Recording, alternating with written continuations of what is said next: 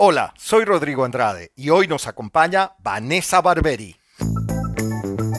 Una conversación sincera y abierta con invitados que la rompieron. Bienvenidos a la charla estratégica.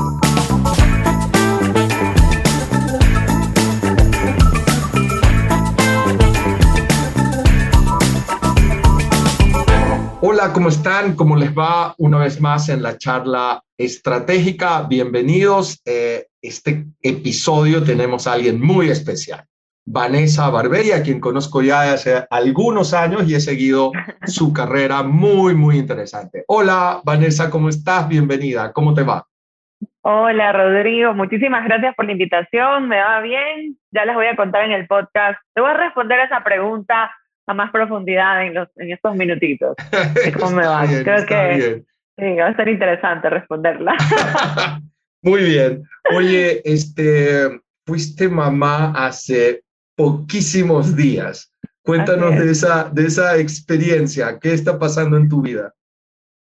A eso justo me refería. ¿Cómo me va? Pues cansada, feliz.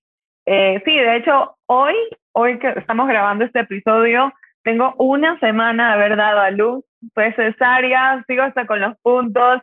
Pero, pero bueno, ha sido una experiencia increíble. El bebé se adelantó cinco semanas y, y, bueno, justamente este, antes que estábamos así conversando te contaba y, ahora le cuento a todos que yo no tenía planificado dar a luz ese día. De hecho, ese día yo daba dos talleres a clientes, yo doy talleres comerciales y tenía reuniones, o sea, yo estaba en la camilla a la una y media de la mañana moviendo las, las reuniones, enviando correos, oye, no me voy a poder conectar, mil disculpas, lo que pasa es que estoy dando a luz.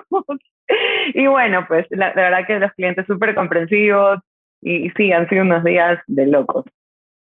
Bueno, ahí felicitarte en primer lugar y, y, desearte lo mejor y que, y que tu bebé esté muy bien. La verdad que ser papá, es, eh, ser padre es una experiencia extraordinaria, así como tú decías, conversábamos antes de arrancar y, y pues mis hijos ya están grandes, pero, pero esa experiencia es extraordinaria. Así que eh, muchas bendiciones y, y, que, y, que, y que lo disfruten mucho con tu esposo, ¿no? Es, es un momento para disfrutarlo.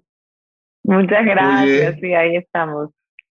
Empecemos un poco, cuéntame, ¿qué haces ahora? ¿Vives en México ya desde hace algún tiempo? Eh, me acuerdo que eh, te conocí acá cuando empezabas tu carrera en IBM muy en la onda de innovación, transformación digital, me ayudaste un par de charlas en Banco Guayaquil a empresarios en algún momento, pero ¿qué, qué ha pasado contigo? ¿Qué haces ahora y, por qué estás en México? Cuéntanos un poco eso. Ok, bueno, pues sí, ya, ya tengo en México casi tres años.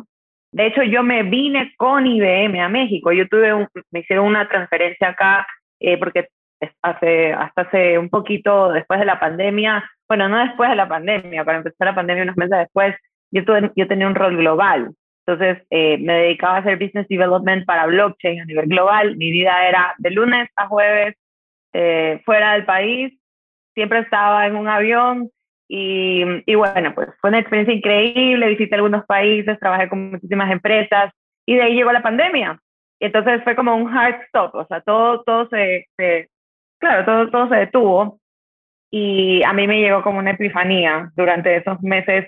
Cuando hablamos de la pandemia, esos meses que fueron los, los duros. Sí, sí, no, correcto, correcto. Marzo, pero... Sí, sí, pero es diferente. Entre marzo a junio, julio del 2020, que estuvimos mucho tiempo encerrados, como que el mundo se paró por algunos meses. Y sí, fue, fue difícil eh, y, y tal vez un quiebre para muchas personas, ¿no? Exacto, y lo, de hecho lo fue para mí. Eh, yo estaba justamente tipo junio, julio, cuestionándome mi vida, qué iba a hacer. Em, y la verdad es que, bueno, yo seguía trabajando en, la compañía, eh, pero hay algo que muchas personas no saben, y es que además de los, del rol que yo tenía comercial, yo también tenía un rol ad honorem dentro de la compañía. Yo era sales advisor, es decir, yo hacía entrenamiento comercial a los vendedores que se unían a IBM o que ingresaban a roles comerciales. Y ese, ese rol, aunque no era un rol pagado, era lo que a mí me fascinaba hacer. Me encantaba hacer los entrenamientos, me encantaba hacer, o sea, todo el tema de, de capacitación comercial. y justamente conversando con mi esposo, él me dijo, ¿por qué no te dedicas a eso? O sea, te encanta, te brillan los ojos. dije, sí, es verdad. Igual no tomé la decisión de una, me quedé con la idea, ¿no? Y ahí ya comenzó a crearse este monstruo dentro de mí. Y ya para 2021, el año pasado, en enero, ya salí de la compañía y fundé Lumina. Ya la fundé acá en México, que es una compañía de entrenamiento comercial y consultoría comercial. Y la verdad es que me ha ido súper bien. Eh, a mí la pandemia me favoreció porque tengo muchísimos clientes a los que ni siquiera conozco en persona, solo nos conocemos a través de Zoom. Y ahora mucha gente está súper dispuesta a entrenarse a nivel digital y eso me ha permitido tener clientes alrededor de Latinoamérica, en Estados Unidos, sin problema alguno. Entonces creo que fue como el momento perfecto para que se dé todo este, este cambio en mi carrera. Y bueno, a eso me estoy dedicando el día de hoy. No, qué bueno, me alegro mucho. Oye, y y después de la pandemia, igual con el mismo concepto de que esos meses fueron los duros, ¿qué es lo que encuentras tú hoy que, que son los retos de, de las empresas? ¿Qué, qué, qué te dicen cuando te contratan desde el punto de vista comercial? ¿Qué problemáticas hay? ¿Qué, ¿Para qué te contratan? ¿Para resolver qué? ¿Qué es lo que sientes tú que está pasando hoy como retos en las empresas? Sabes que hay un problema que siento que es el que más se repite entre industrias inclusive, y es eh, en las empresas que pues tienen, eh, manejan negocios a nivel B2B, business to business, em, ya no existe, es que desapareció esa forma de hacer networking y llegar a clientes como la había antes. Entonces, por ejemplo, no sé, he trabajado con algunas compañías de seguros, por decir algo, y, el broker que hacía, iba a un evento, eh, se iba a alguna feria, y te conocía y te hablaba, te invitaba a un trago, te volvía a ver en un matrimonio y así se iban creando los negocios. Y de pronto, ¡pum!, todo ese mundo se esfumó. Y no solo eso, sino que también eh, la gente empezó a probar nuevas formas de de conocer pues a sus proveedores, eh, generar negocios. Entonces todas esas personas que tenían esto como, como modus operandi prepandemia están, están como en shock, ¿no? De bueno, ¿y ahora qué hago? O sea, no, ya no hay... Les cambió el mundo completamente, ¿no? O sea, todo, todo, eso de tener eventos, de la manera en como antes generaba el network, se paró o hasta ahora todavía es más limitado y como que, ¿y ahora qué hacemos? Exacto, ¿no? Y, y, ahora se han reactivado, pero ya no es la única forma en la que tú llegas a alguien. Entonces, también, eh, y bueno, la, típica discusión que tengo es, es que cuando regresemos a la vida de antes, yo, es que no vamos a regresar. E, ese es el tema, no vamos a regresar. Entonces, ahí es que se crea ese conflicto. Y de hecho, bueno, nosotros eh, a eso se le suman factores como dejas de ir a la oficina, tu equipo de ventas de pronto ya no siente la presión que tiene antes, o los indicadores que manejabas ya no hacen sentido para el mundo actual. Eh, entonces, bueno, ves los históricos comerciales de estas compañías y definitivamente se ve un impacto. Eh, y por eso me llaman. Ese es como uno de los problemas más comunes por los cuales me llaman. Eh, eso, temas también de digital, digitalización del, de la venta, ¿no? O sea, cómo puedo comenzar en el mundo de inbound marketing o cómo puedo comenzar a hacer que mis vendedores empiecen a acercarse a través de otros canales a, sus clientes. Eh, pero bueno, digamos que ese creo que es uno de los retos más importantes. Y si todavía alguien que nos está escuchando está pensando que vamos a regresar, que todo va a volver a ser como el 2019, pues qué tristeza decirles, yo ser la persona que se los diga, no vamos a regresar al mundo de Eso creo que ya está hasta demostrado. Y ahí el reto es, ok, ¿cómo voy a reinventar mi estrategia, mi negocio? Eh, y ese es el gran, gran, gran desafío.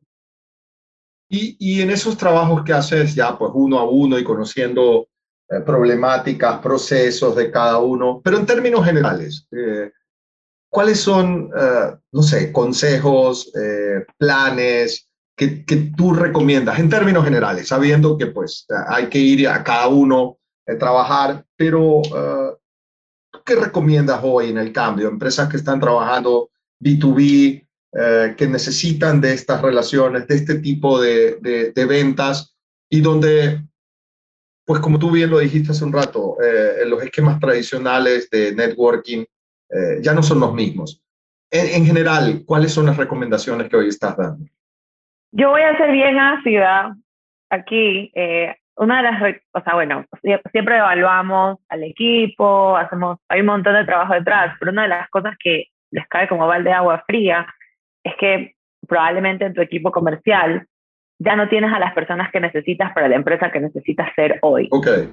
Y eso es duro escucharlo, porque tú dices, eso es muy duro. Ay, pero súper duro, porque tú dices, Vanessa ha sido una buena vendedora 15 años, confío en ella, estuvo en el bautizo de su hija, o sea, tú tienes todas estas historias, pero yo te digo, Vanessa es una persona que es completamente reacia al cambio, eh, le está costando demasiado entender, eh, no sé, tu nuevo portafolio, la nueva clientela, vender las millennials, y finalmente los negocios existen para hacer dinero, para vender. Correcto. Em, de acuerdo. Y, y los, las personas somos un medio para lograr eso. Eh, suena súper feo, pero es la verdad. Y, y, ya yo veo que hay personas que no, les, no están dando la talla para la compañía que tú quieres ser de aquí en 5 o 10 años, hay que hacer un cambio. Esa es una. Y la otra, que también es súper ácida y aquí creo que es donde más me odian, es que los equipos comerciales necesitan tener presión. Tú no puedes ser un comercial y vender cuando salga algo. Porque si tú empiezas, entras en ese sistema, después ni siquiera es un sistema, es una zona de confort, eh, ya no sales de ahí. Los comerciales y las personas que vendan saben que o tienes un jefe o tienes un negocio el cual tienes cuentas que pagar y esas dos cosas te presionan y te llevan a vender más. El haberte ido a casa a vender puede haber sido un causante de desmotivación para algunos. Ojo, yo no tengo nada en contra de trabajar desde casa, siempre y cuando existan indicadores y un sistema bien claro de cómo se va a gestionar el, departamento comercial.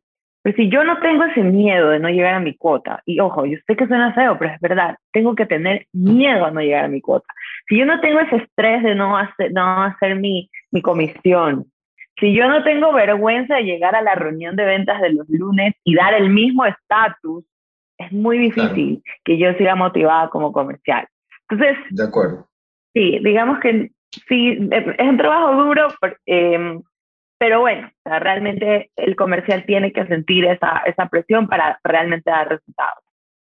Así que sí, quisiera un poco, un poco ahondar en, en, en cada uno de estos dos temas que dijiste. Uno, eh, las personas, y coincido contigo y me pasa, o sea, encuentras gente que da oportunidad, eh, capacitación, pero, pero llega un momento en que hay que tomar ciertas decisiones duro. Eh, no es fácil, pero, pero es verdad. Ahora, encuentras gente que de repente logra cambiar, logra entender el nuevo esquema.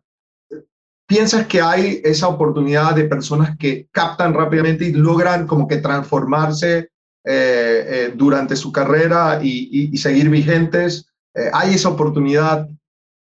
Sí, sí la hay y de hecho una de, uno de los servicios que yo tengo es un screening de tu equipo comercial. Y una de las cosas que yo mido, más allá de las habilidades, si sabes hablar, si sabes vender, todo eso, es tu motivación. Por ejemplo, si tú eres un, digamos, vendedor para una compañía de tecnología, por decir algo, Em, y yo te, yo, yo te investigo sobre cuál es tu motivación, te hago preguntas entiendo, y tú tienes, no sé, de motivación mandar a tus hijos a la universidad. Eso puede ser un gran motor para que tú te adaptes a los cambios y sigas aprendiendo y sigas como con ese, esa eh, mentalidad de constante innovación. Em, y, y parece mentira porque es algo muy personal finalmente, pero nosotros los seres humanos nos terminamos moviendo siempre por eh, razones personales. Entonces, eso para, para mí es un súper indicador de que tú eh, de pronto vas a estar mucho más abierto al cambio que otra persona que capaz, eh, no sé, ya se acomodó o no tiene ninguna motivación ahí en particular. eso, por ejemplo, puede ser un indicador. No es una regla, pero sucede. Hay personas también, de hecho, hay un test que, ¿sabes qué? Te lo voy a a dar, es increíble, que es el de, es un test de motivación, ya te lo voy a buscar, pero está maravilloso ya. Y ese test, de hecho, nos lo podemos hacer nosotros mismos. Okay. Em, sí, ¿sabes qué? No sé si lo podemos poner ahí como link. En, sí, ahí lo ponemos en el, en el, en el, podcast, claro que sí. Sí, porque este, este quiz es de una, una autora que se llama Gretchen Rubin, de hecho ella tiene un, un libro también, y el test se llama The Four Tendencies, las cuatro tendencias. Es gratuito, lo pueden encontrar en, en googleándolo. Y los seres humanos nos manejamos, básicamente hay dos tipos de motivación, las externas y las internas. Hay personas que, eh, por ejemplo, se motivan porque el jefe me gritó o porque tengo que pagar esto. Hay personas que se motivan más por el tema interno. Eh, y bueno, es súper importante que tú conozcas qué te motiva a ti. Eh, y, a, y a veces ese es uno de los que yo hago. Y eso me sirve a mí para ver dónde estás tú en temas de motivación. Ojo, no hay ninguna evaluación buena o mala. Yo lo que veo es si la evaluación le sirve a la empresa o no. De acuerdo, Entonces, de acuerdo. Eso, eso también. Y hay un libro que a mí me encanta, ya voy a comenzar a recomendar libros, pero este libro se llama Powerful, es de Patty McCord. Ella fue eh, directora de recursos humanos en Netflix muchos años. Y ella, de ella es que yo aprendo este concepto de, eh, de pronto tú pudiste haber sido la persona perfecta para Netflix en el 2007, pero el Netflix del 2012 ya no necesita un Rodrigo. Y yo tengo que tener esa como eh, capacidad de poder decir, Rodrigo, muchas gracias, eh, ya hasta aquí llegaste, ya cumpliste con la empresa.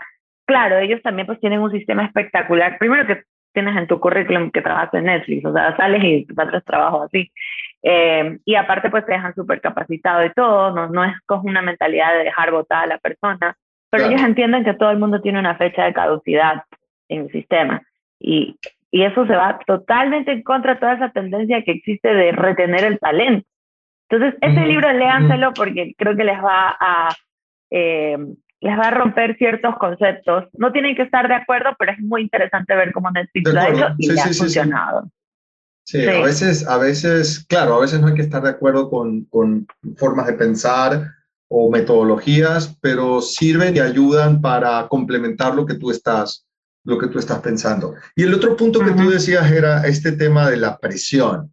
Y sí, coincido contigo, en la parte comercial hay que generar presión, pero ahora también hay toda una tendencia de que las personas no las controlemos tanto, de que no estemos tan atrás de los equipos, eh, que los millennials y los centennials que vienen atrás Ah, pues están buscando eh, otros aspectos eh, en, el trabajo, ¿no? Realizarse, aprender, retos y demás.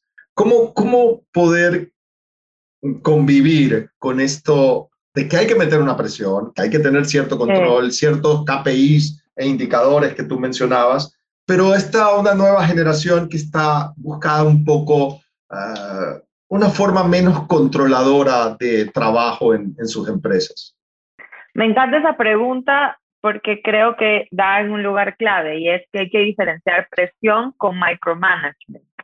Micromanagement es cuando tengo a ese jefe, director comercial, digamos que yo soy una vendedora y tengo al director comercial en la oreja revisándome el PowerPoint que voy a enseñarle mañana al cliente.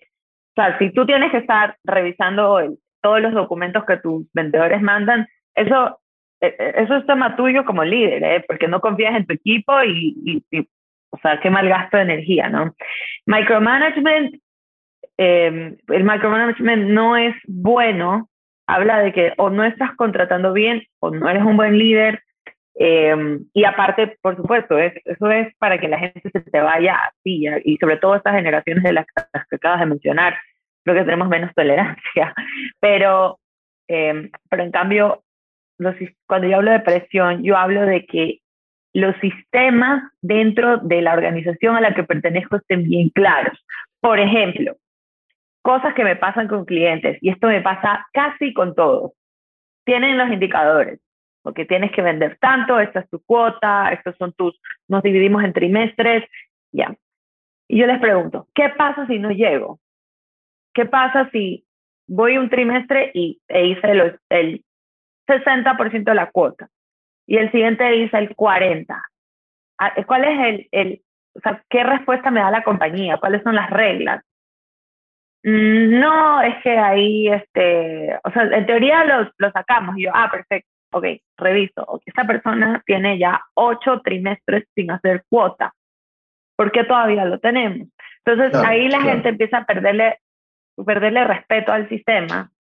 Em, y, ojo, yo te puedo decir a ti, esta es tu cuota, anda a ver, yo no te quiero ver en tres meses, pero cuando te vea, quiero ver los resultados. De acuerdo, de acuerdo.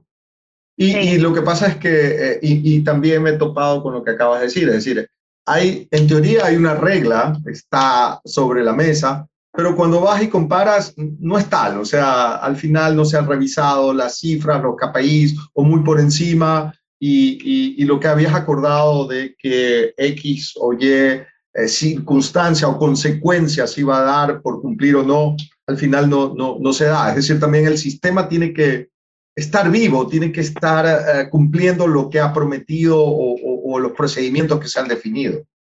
Así es, eso tiene que pasar. Si no, las, las, las personas naturalmente le perdemos respeto al sistema.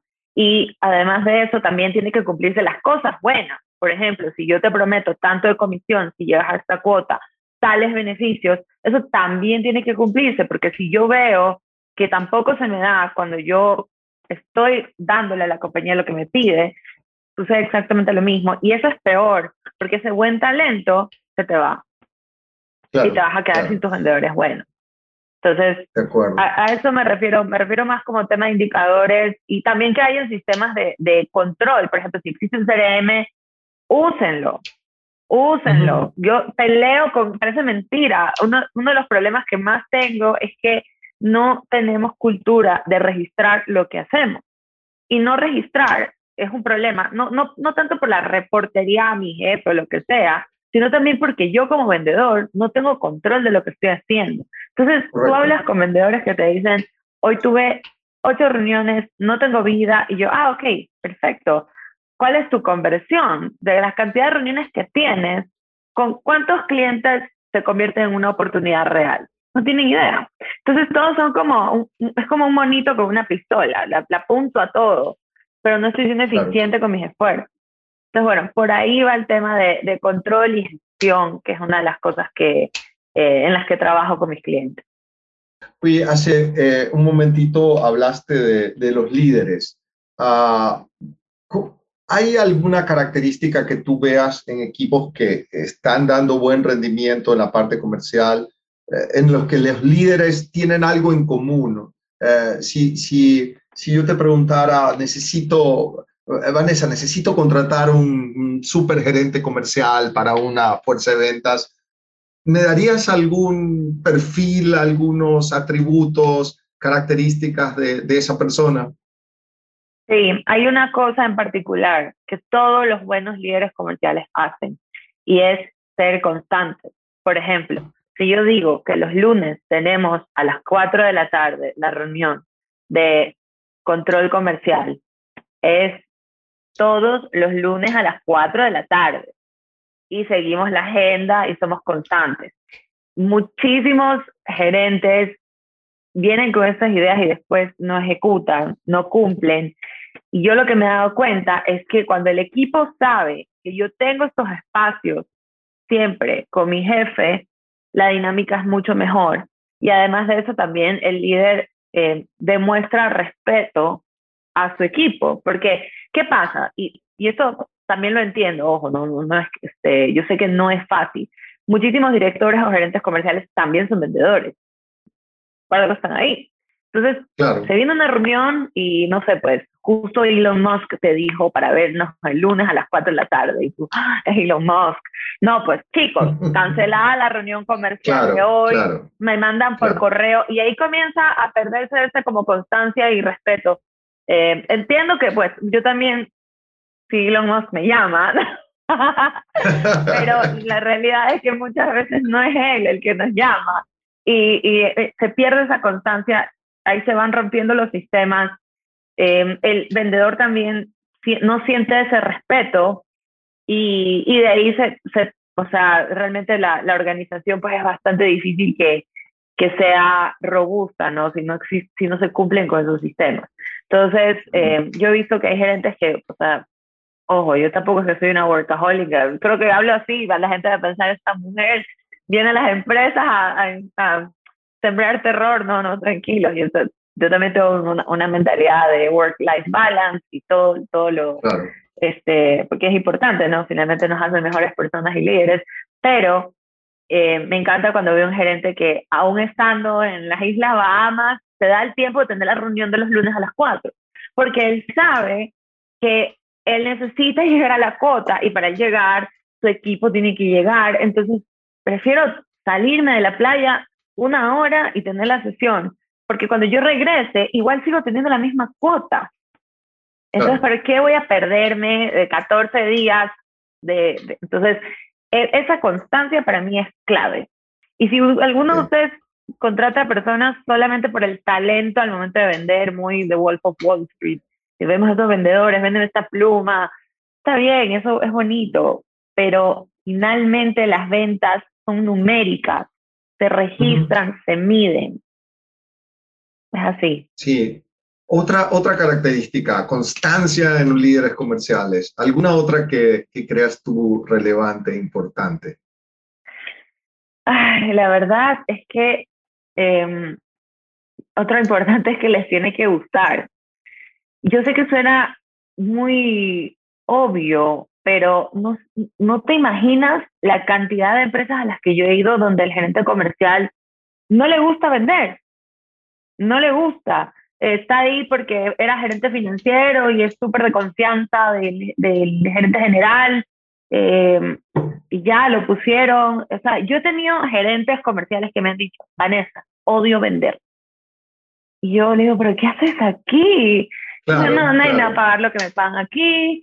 Y, pero sí, conversaciones de frente. Y, y tú dices, wow, eso, eso no, no debería estar sucediendo. Son un gerente un comercial y peor aún un gerente. Los vendedores tienen que ser patas calientes, les encanta salir, les encanta buscar clientes, les encanta llamar, tienen la piel súper gruesa para aguantar el no y igual no deja de ser duro, entonces te tiene que gustar muchísimo. Em, y si no, eh, es muy difícil que te hagas éxito en el rol. Entonces, eso también creo que es algo que es tan obvio que no lo preguntamos. Correcto, correcto, de acuerdo, de acuerdo. A veces pasa eso, ¿no? Hay cosas como que son tan obvias como que las das por hechas y luego te das cuenta, oye, nunca, nunca lo preguntamos y nunca estuvimos seguros que era así. Uh, Saliéndonos un poco a, a temas de tecnología, uh, tú trabajaste mucho tiempo muy, muy en la onda tecnológica, transformación digital. Uh, la pandemia nos ha hecho a todos, eh, hasta personas que tal vez nunca pensaron, no sé, eh, comprar el supermercado por una aplicación, hoy lo están haciendo, eh, ventas digitales, etcétera. Uh, tú trabajas con gente, con personas, estás ayudando a personas a ser mejores. ¿Cuál crees que ese equilibrio pudiese pasar, no sé, mirando 5 o 10 años a futuro? Ya no vamos a necesitar este tipo de vendedores. Eh, es, es como buscar una, una fusión, buscar lo mejor de ambos mundos. Es que la tecnología ayude a los vendedores a ser todavía mejores. ¿Qué crees que se viene a, futuro? ¿Cómo lo ves? Te voy a contestar con una anécdota. Cuando yo estaba en IBM, yo tuve que vender, no sé si han escuchado, que es un RPA. RPA son básicamente de robots que pues eh, hacen operaciones, muchas veces son repetitivas. Por ejemplo, no sé, si tienes un departamento financiero y tienes a dos personas que se dedican a hacer este, en, en el banco, en el banco emitir la tabla de amortización, contabilizar y liquidar el crédito con RPA, correcto. Así es, son ese tipo de operaciones. A mí me tocó generar una venta de un RPA eh, y ya, pues yo estaba súper emocionada con mi venta, mi contrato, lo ingresamos. Ese cliente era un cliente mío, o sea, era una cuenta mía. Entonces yo, a pesar de que cerré ese negocio, yo seguía volviendo porque les vendía más cosas. Y me enteré que sacaron a cinco personas por el RPA que yo les vendí y tuve un momento, no sé, como un shock moral, ético. Y dije, Dios mío, cinco personas, está, es duro, ¿no? O sea, me, me, dolió, me pegó. Eh, y la verdad es que eso sí pasa. Ahora, ¿qué, qué, ¿en dónde estamos hoy? Hoy estamos en, en que si tú estás en un mundo donde estás trabajando labores repetitivas, es muy probable que eso sea reemplazable. Entonces, ahí mi recomendación sería, trata de formarte en habilidades eh, es más, en temas de, existen muchos temas de emoción, innovación, porque ahí todavía no llegan los robots. Hablando de lo que va a pasar en 10 años, y ahora sí contestando tu pregunta, yo creo que debemos, eh, hay una actitud que a mí me gusta utilizar, en vez de tenerle miedo a, a todo este desarrollo, más bien piensan que tú te vas a convertir en un superhumano. O sea, tú vas a tener ahora la capacidad de hacer, ya eres un superhumano. El día de hoy, si tú me pides que multiplique 15 millones 235 por 350 mil, yo lo puedo hacer en mi, en mi calculadora del iPhone. O sea, ya tengo estas como features de superhumano. Y a nivel de ventas va a pasar lo mismo. Hoy, ya con el inbound marketing, yo puedo atraer clientes. El mismo LinkedIn, una publicación se queda ahí navegando en el tiempo, a veces me llegan clientes por una publicación que hice de tres meses. En Twitter, lo mismo. Entonces, ah. tengo la tecnología trabajando para mí. Y sí es verdad que existen historias como las del RPA que les acabo de contar. Y vamos a escuchar muchas más como esas y más, feas, porque esas al menos fueron cinco. Y escucharemos historias de empresas enteras. Eh, y, y, eso puede ser un poquito aterrador, pero si yo desde ahorita empiezo a formarme en, más bien cómo utilizo esto a mi favor, creo que estamos del otro lado. Hoy sí, ya se vende a nivel digital y hay, o sea, mira Amazon, no tienes a alguien ahí vendiéndote, o sea, todo, todo funciona solo y a cualquier hora, pero igual detrás hay humanos, personas creando, teniendo ideas, y todavía seguimos invictos por ahí todavía. Vamos a ver, ahí grabamos otro en 20 años. A ver qué pienso. Un par de robots a lo mejor. sí, ya nada. Eso a lo mejor sí, es correcto. Sí. Oye, este, bueno, estos últimos siete días me imagino que has estado súper ajetreada y ocupada con el bebé, pero ah, ¿qué, qué, qué, ¿qué has estado leyendo? ¿Qué recomiendas? gente que quiere un poco ah, conocer más de, de, ventas o de temas en general, de, de gestión, eh, de liderazgo, leer podcasts, series. A mí, a mí, a veces hasta de cosas raras saco, saco, que no son de negocios, saco aprendizajes. ¿Qué, qué es lo que te nutre? ¿Dónde, ¿Dónde buscas inspiración para el día a día, cosas nuevas? Eh, ¿dónde, ¿Dónde ubicas esa, esa atención tuya? Mira, eh, ahorita, de hecho comencé este año, yo, yo leía montones de libros de negocio y me encantan, pero dije, no, ya voy a empezar a leer cosas un poquito fuera de eso. Me estoy leyendo un libro que se llama The Tyranny of Merit, como la tiranía del mérito, que es un filósofo que es un libro nuevo, o sea, salió este año, y te cuestiona todo el sistema de mérito, eh, porque claro, pues, siempre hablamos a nivel de, ah, es que yo me lo merezco, es que yo me lo gané, es que yo entré a Harvard con mi esfuerzo. Entonces, bueno, es un libro que me está haciendo cuestionarme muchísimo el mundo y la vida. No estoy de acuerdo con todo, pero está interesante. Y me estoy escuchando, porque yo siempre me leo un libro y me escucho otro. Me estoy escuchando las meditaciones de Marco Aurelio, que es del estoicismo. Y la verdad que ese libro, no sé, se me está haciendo súper lindo escucharlo porque ahorita que acabo de tener un hijo, te pones a pensar mucho en la vida y en el mundo y, y pues sí, entonces eso a nivel personal. Ahora, ¿qué libros recomiendo? Eh, hay un autor en ventas, para los que me estén escuchando y sean así vendedores, por favor lean a Jeb Blunt. Jeb, J-E-B, Blunt, B-L-O-U-N-T creo que es. Él tiene algunos libros de todo, de, todo lo que se puedan imaginar, o sea, de prospección, de presentaciones, de todo. Y, son libros que son guías. O sea, e, e, es, increíble. Yo tengo, tengo marcado todos esos libros porque a veces hablo con un cliente y digo, ya sé, tengo que agarrar este libro y buscar cómo lo hizo Jeff. Entonces, les recomiendo ese autor. Y él tiene, él tiene un podcast también, aunque los últimos episodios están medio malos porque, no sé, como que parece que lo ha dejado medio botado, pero los primeros son buenísimos. Este, sí, entonces bueno, ese, ese, eso se los recomiendo. Y de ahí también hay otro, otro autor que me gusta, que se llama Daniel Pink. Él habla, de las ventas, sí, desde las emociones. Entonces me parece muy, muy cool tener ese como, como mix. Jeff, desde la parte como de la guía, la gestión, y Daniel Pink desde la parte de las emociones. Y es más, él tiene un curso en Masterclass. Si es que tienen acceso a esa plataforma, por favor, hagan ese curso, es buenísimo, se los recomiendo. Eh, ahí, mismo también hay un curso de Chris Voss de negociación que es buenísimo. Él es un negociador del FBI, creo que era, o CIA. Entonces, esos, esos eh, libros les recomiendo, además del que ya les había recomendado de, de Patty McCord, Powerful, de Netflix. Eh, a mí ese libro me llevó a, a decir, eh, estudiar una maestría en recursos humanos, porque me di cuenta que las ventas son gente, son personas. Entonces, cuando entendí muchas cosas a través de ese libro, dije, voy a estudiar esa maestría y por eso, por eso lo estudié.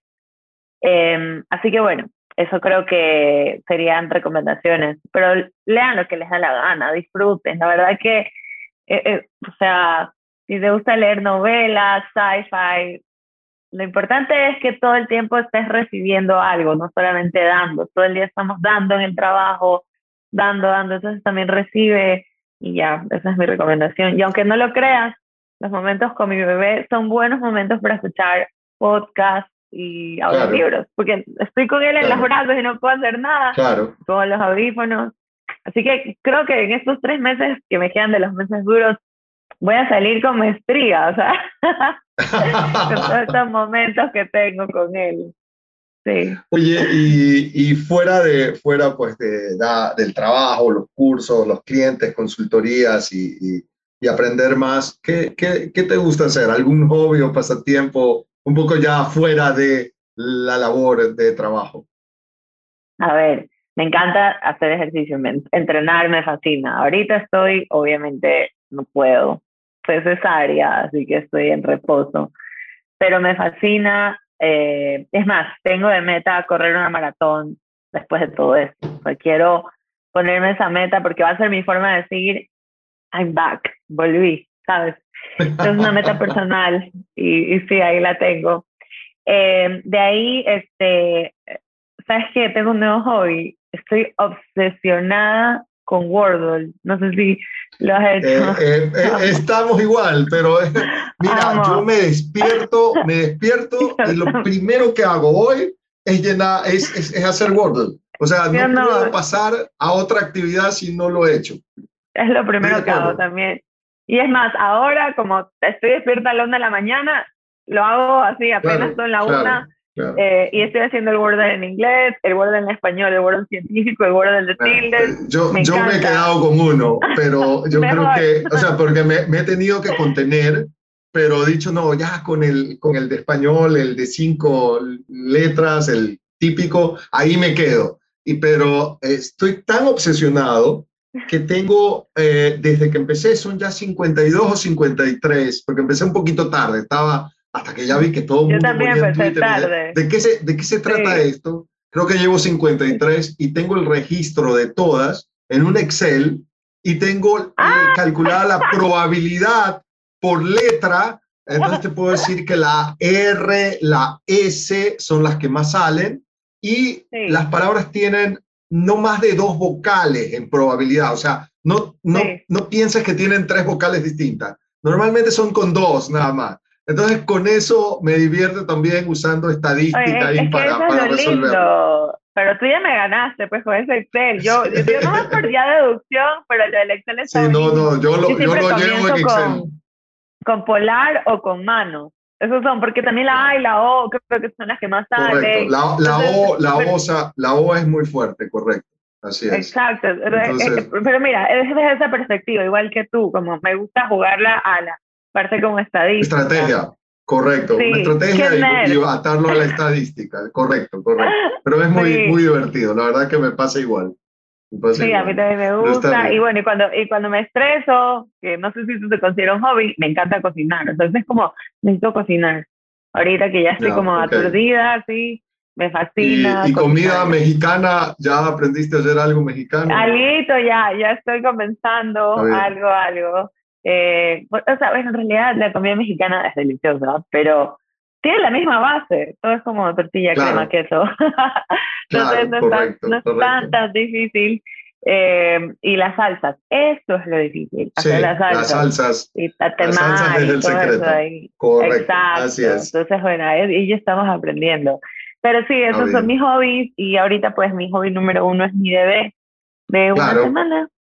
Así es. Bien. Ahí vamos aprendiendo. Vanessa, oye, mil, mil gracias. Este, no sé, algunas palabras finales, consejos o algo que, que quieras eh, decir.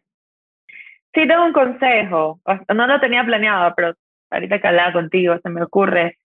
Eh, este, yo sé que puede sonar muy romántico, pero yo lo estoy viviendo ahorita y es que de verdad yo decidí crear el trabajo que amo hacer.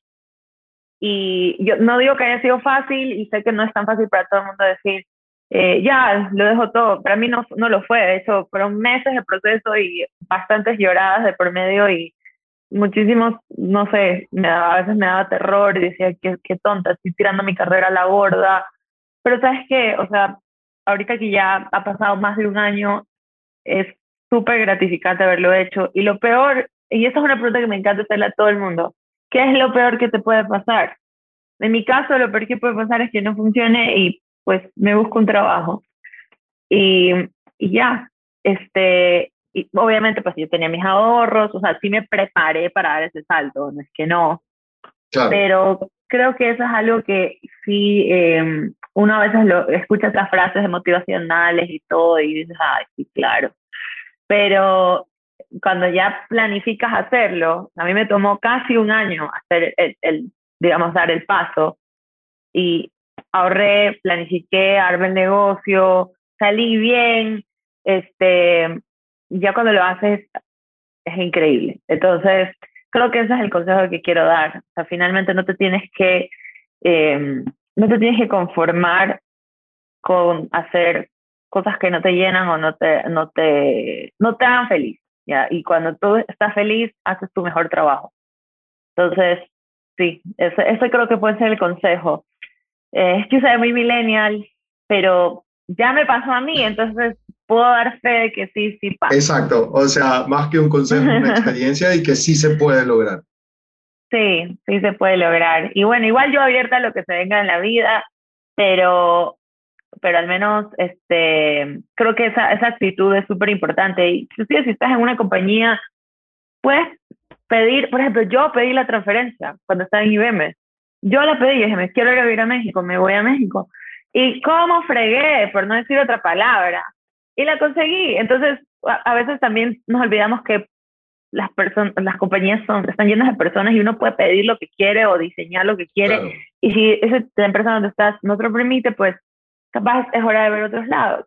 Entonces, bueno, eso, como que no, no se conforme con... Exacto, eso te iba a decir, no hay que conformarse y aceptar lo que eh, es que eso hay no hay más, sino que ir en busca de y, y trabajar por un sueño, por un objetivo, por un propósito que te puedas establecer. Así es. Así que ese es mi, mi, mi pues granito de arena. qué chévere. Me encanta. mil, mil gracias. Vanessa, te agradezco muchísimo. Ha sido una charla bien, bien, bien interesante. Eh, felicitarte por, por, uh, por tu bebé, este, que lo disfrutes mucho y, y, muchos éxitos a futuro. Mil gracias por tu tiempo. Eh, gracias, más bien yo te agradezco a ti. Como te lo dije al inicio, cuando todavía no estamos grabando, qué felicidad hablar de cosas que no sean pañales, o, o biberones. Así que me ha hecho muy feliz tener esta charla contigo y pues bueno, eh, gracias por, por el espacio. Espero que no sea la última vez. No, no, seguro. Yo creo que nos quedan muchos temas a hablar. Gracias por escucharnos. Te recuerdo suscribirte a las plataformas Spotify, Applecast y Googlecast. Y así no te pierdas de ningún episodio.